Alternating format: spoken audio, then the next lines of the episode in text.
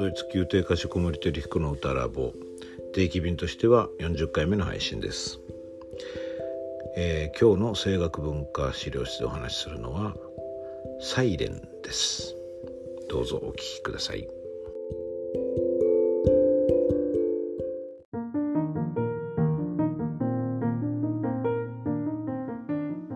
声楽文化資料室です、えー、今日お話しするのはサイレン。というものです、まあ、サイレンってね皆さんご存知だと思いますね。救急車とかパトカーがサイレン鳴らしてますよね。あるいはあのスポーツの場面でまあ僕ちょっとこの実際にその今使うサイレンのイメージに近いのであの高校野球なんかこうプレイボールって言った後オーンってこう音程がこうルーズにスルーッとこう降りてくるあのサイレンなんかイメージすることが多いんですけどもいろんなところにサイレンがあると思います。でこれがまあ発声技術とどう関係があるのかということですけれども、えー、このサイレンのようにですねあの音程をルーズに歌ってみると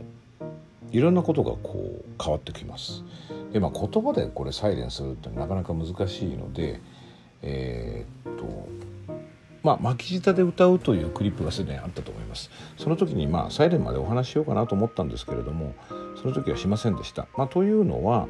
えー、巻き舌でサイレンのようにこうルーズな音程で歌うということはよくあってですねこれが非常に効くんですね。ですのでこのサイレンを試す時には巻き舌ができる方はですね、えー、まず巻き舌を試してみてください。巻き舌でというのかな。だからではなくてだから音程が場合によってはこう行き過ぎちゃったりってなっちゃったり行き足りなかったらとかねとにかく音程をルーズにする別の言い方をすると音程に責任を持たないという心理的モードに入っていただきたいという感じです。あのーまあ、サイレンというのは辞書を引いてみると、まあ、警笛とかあとギリシャ神話のねセイレンっていう、あの女神の海の精のことが出てきますね。あとは、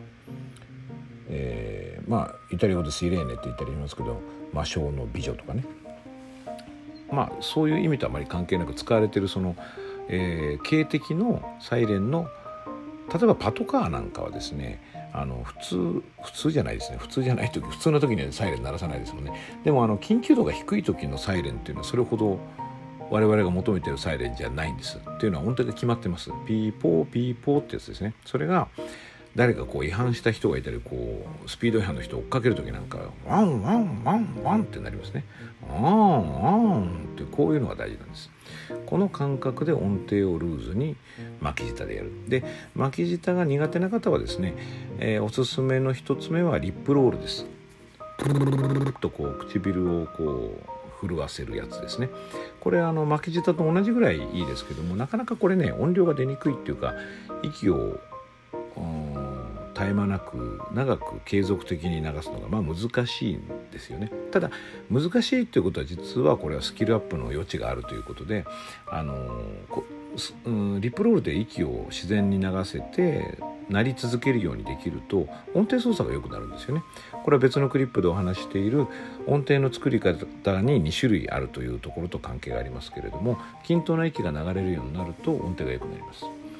えーとまあ、ちょっと今日のサイレンの趣旨とは違うのでそれはちょっと置いておいてですね、えー、サイレンで大事なのは音程はルーズでいいです。っ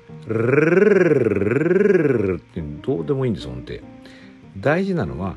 絶対に息の流れを変えないということです。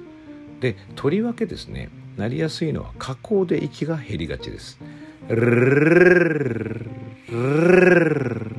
で巻き舌をやるといいのはですねこれは巻き舌の巻き舌で歌うというクリップのところですでにお話したかなとは思うんですけども巻き舌のいいところはその息が少なくなってると巻き舌のまあプロペラみたいな感じかなが止まっちゃうんですよね。とこうプスプスっとこう止まっちゃうもんだからあれおかしいなって気づくんですね。息の流れがそこで滞っているもしくは息の流れがこう緩やかになりすぎているというか息が十分吐き出せていないことに自分で気がつきますこれが巻き舌と歌うことの利点の一つですけれどもそれをサイレンでやることでさらにこうあの息の流れがですねうん何というかなえー、まあ、音程との関係が実は一番多くてですね音程に忖度しなくなるんですね。あの我々こう、えー、日本人というのは非常に気を使う民族で協調性を非常に大事にするので周りのなんていうの目線とかねあのあるいは希望とかにすごい気を使っていや自分がやろうとしてることはもしかしたらここでは喜ばれないんじゃないだろうかとか望まれないんじゃないだろうかみたいなことを考えるとそこで萎縮してしまうんですね。で音程が正しいだろうか僕の音程は綺麗だろうかみたいなことを考えるとですね萎縮しますどこが萎縮するかというと横隔膜です横隔膜のあの上がり方が均等でなくなって音程が悪くなりそうなところで息の流れが悪くなるので余計に音程が悪くなります。なので音程の悪さを考えると必ず音程がさらに悪くなるというあの負のスパイラルに入ることってよくあると思うんですね。僕もあります。これはもう心理的なところが大きく関係しています。音程が悪いかもしれないって思った時点で音程が悪くなる確率がぐぐっと上がってしまう。だから音程のことは考えない方がいい。これがまあお話ししている本能的な音程とかそういう音程操作の無意識性とかそういうことですね。あの心理的安全性についてもちょっと述べたことがありますけども耳を塞ぐというとクリップで言ってるかな。耳を塞ぐとですねなんか安心するんですよね。こう守られてるような気持ちになる。あの蓋をするからですかね。まあ、これまた面白いんでまた関係出てきちゃうんだけどもこれの少し前に話した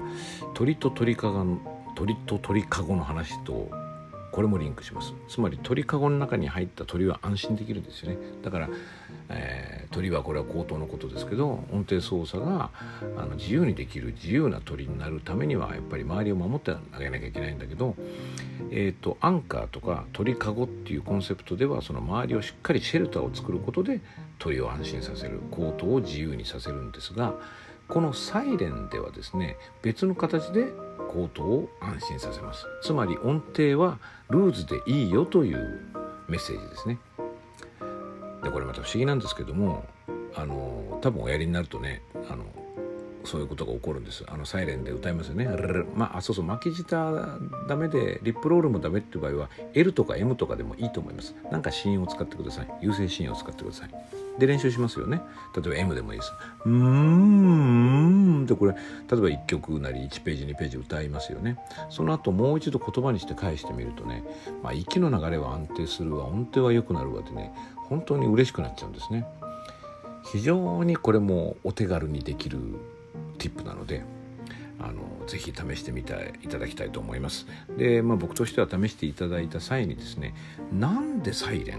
なんでこれで音程をルーズにしたことでこんなにいろんなことがうまくいっちゃうんだろうってちょっと考えてみていただけると嬉しいなと思います。そうしていただけると、まあ、僕がこういうふうにお話ししてるティップとティップの関係みたいなことが分かってきてですねあのさらに自分の体の